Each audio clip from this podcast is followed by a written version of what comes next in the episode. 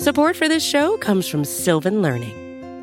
When children love learning, they can tackle any challenge life throws at them. Sylvan's Insight Assessment can help you determine if your child is ready for what's ahead.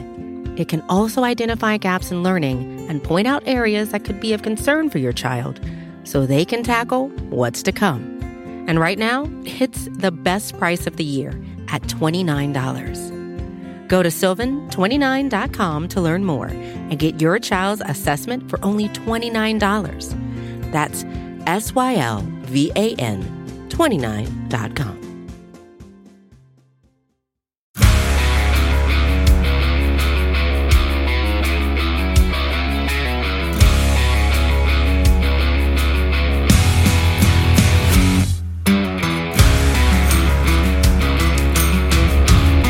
Welcome to the Daily Hammer, your daily news source when it comes to the Atlanta Braves as part of the Talking Chop podcast network. My name is Shawn Coleman. Hope wherever you are and wherever you are listening, you are having a terrific start to your Tuesday. You can find the Daily Hammer as well as the Talking Chop podcast and the Road to Atlanta podcast at talkingchop.com along with all the other great content from Talking Chop's wonderful staff. You can also find it at Talking Chop across all forms of social media. Again, my name is Shawn Coleman. You can find me at StatsSAC on Twitter. When it comes to the Braves, here's the latest from Atlanta. So the Braves obviously returned home last night to Truist Park on the heels of an historic road trip over the over the past 10 days on the road in Miami, in Washington, and in Baltimore. 9 and 0. The Braves' first road trip in which they won all nine, in which they went undefeated on a road trip, haven't played nine or more games since 1992, and also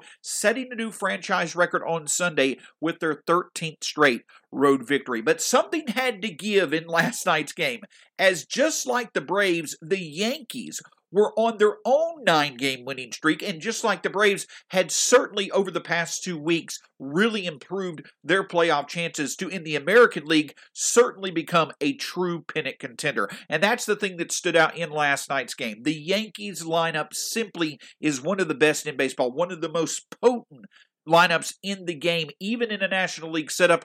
It's pick your poison. And unfortunately, last night, that came from the bat of Giancarlo Stanton. A home run to right field on a pitch that eh, I would say less than 1% of Major League Baseball players are able to drive like he did last night to the opposite field for the first run of the game. A two run double off the bat of Giancarlo Stanton in the sixth inning, and then an added two run single by Gary Sanchez was more than enough to give the Yankees a 5 to 1 lead. The Braves did have their chances. Their chances. Dansby Swanson did answer Stanton's solo home run to make the game game one to one, and the Braves did throughout the game have a few scoring opportunities. Unfortunately, some hard hit balls, a couple off the bat of Guillermo Heredia, one off the bat of Freddie Freeman, unfortunately just went right to Yankees fielders, and the Braves just could not put together the opportunities that they had become so accustomed to doing uh, over the past several weeks as they've made their winning streak in place to get where they are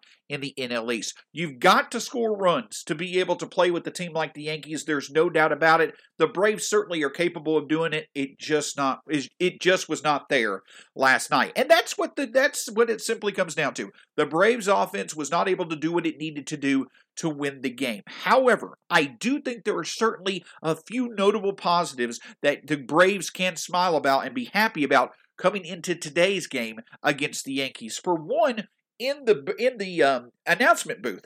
Mike Soroka, we heard from him directly for the first time in quite a while. He had the opportunity in a pretty unique, pretty awesome setup to do some announcing with Chip Caray and Jeff Francoeur.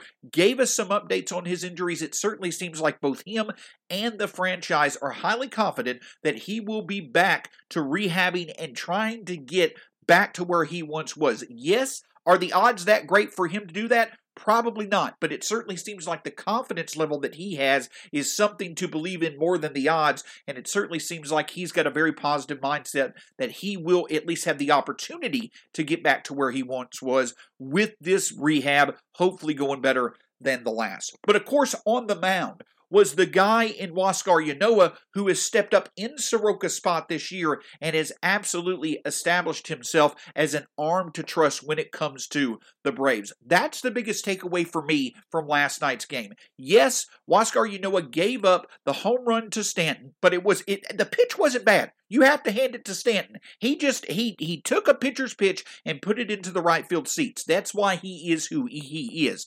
You perhaps left Huascar Ynoa in a bit too long to face the top of the Yankees order a third time through. But through the first two times through the order and five innings into the game, Huascar Ynoa looked dominant for a good portion of his outing through the first five innings against one of the best offenses in baseball. What that gives me trust in is the fact that Huascar Ynoa is an arm you can trust in the playoffs going against talented lineups multiple times through. We saw it on display against the Dodgers in the NLCS last year. We saw it last night against the Yankees. I feel that beyond Max Fried, beyond Charlie Morton, probably you trust Ian Anderson just a tad bit more, but Huascar Ynoa gives you a fourth option to trust when it comes through working your way through talented lineups in the playoffs, and that certainly is a great development for this Braves team. And though the Braves did lose, another really encouraging thing is that while the bullpen management may not have been the best, you would have liked for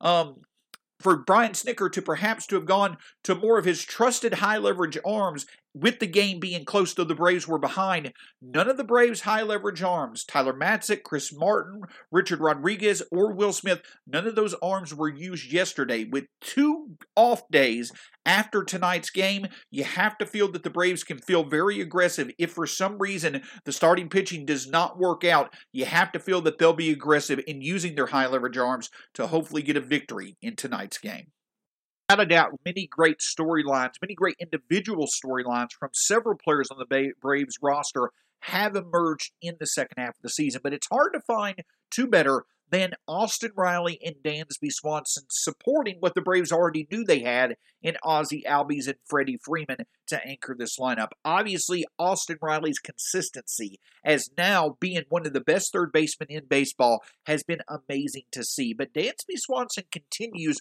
to really show just how special of a player he's turned out to be with adjustments that he's made during the season, especially when it comes to his power and now the consistency he's starting to show in terms of his overall value. Last night, Dansby Swanson hit his 25th home run of the year. Certainly going into a class all on his own when it comes to Brave shortstop, having already set the single season record for home runs by a Brave shortstop earlier this season. Since 2017, Dansby Swanson has now hit 72 home runs, playing obviously playing shortstop. Among active shortstops that have played at least 80% of their games at the shortstop position at the you know in the major since 2017, Dansby Swanson now ranks 11th among active shortstops with 72 home runs. And the power has certainly been on display. Yes, overall, he struggled to make contact early in the season, but he certainly has shifted that to where he's now making consistent hard contact, and the results certainly stand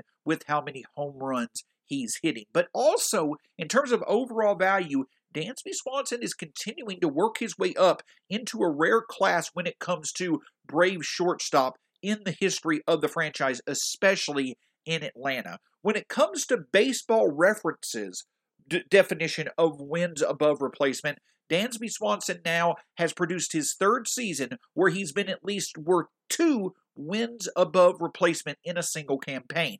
Th- that being this being his third time doing that, he joins Rafael Furcal, Jeff Blauser, and Andrelton Simmons as being the only Brave shortstop to do that three times since they arrived in Atlanta in 1966. And I think also the Braves' consistency of producing productive shortstops is, uh, is something that's a bit underappreciated as well. Since they moved to Atlanta in 1966, the Braves have had now 10 different shortstops with at least one season of being worth at least two wins above replacement in a single season. That's the most of any major league team since 1966. So not only is Dansby Swanson starting to work his way up among, to among the best shortstops in the history of the Braves, he's continuing a trend where the Braves have had really good success at the shortstop position. The thing about it, though, with Swanson is that they never had it like they have with Swanson in terms of power, which certainly is a great development with how the current game is trending. And it's great to see Dansby not only be healthy, but also be produ- productive. And hopefully, he's made the needed adjustments con- to continue throughout the rest of this season and beyond. In tonight's game, you have to like the Braves' chances, though it's going to be hard for Charlie Morton to be able to outdo what Huascar Ynoa did through the first five innings of last night's game. The Braves have to feel confident with Charlie Morton going on the mound, how consistent he's been in putting the Braves in a position to win, with obviously the Braves' best relievers well rested, and all should be on, you know, should be available tonight with the Braves having two rest days after tonight's game. The other thing that certainly stands out the Braves are facing another left hander and Andrew Heaney, who they have to feel confident against with how well they've done against left handers in the recent past. Big, big need for the Braves to get tonight, tonight's victory. Sure, it's not a must win, but it certainly would be a nice way to go into two needed off days before the Braves get into another very critical chunk of their schedule against the Dodgers and the Giants as you're waiting for tonight's game to start, waiting for the first pitch of tonight's game, with two off days on the horizon as well, you'll probably have plenty of time to get all the Braves content that you can enjoy, and that's where Talking Chop comes into play. Of course, the Daily Hammer, your daily news source when it comes to the Atlanta Braves, with me, Shawn Coleman. The newest Talking Chop podcast is out with Brad Rowland as well as Scott Coleman. And the latest Road to Atlanta podcast is out as well detailing the latest developments from the Braves prospects on the farm. Of course, you can find all these podcasts as well as all the great written content from Talking Chop at TalkingChop.com and at Talking Chop across all forms of social media. My name is Shawn Coleman. You can find me at StatsSAC on Twitter. Hope you have a great day, and we'll talk to you again soon here on the Daily Hammer.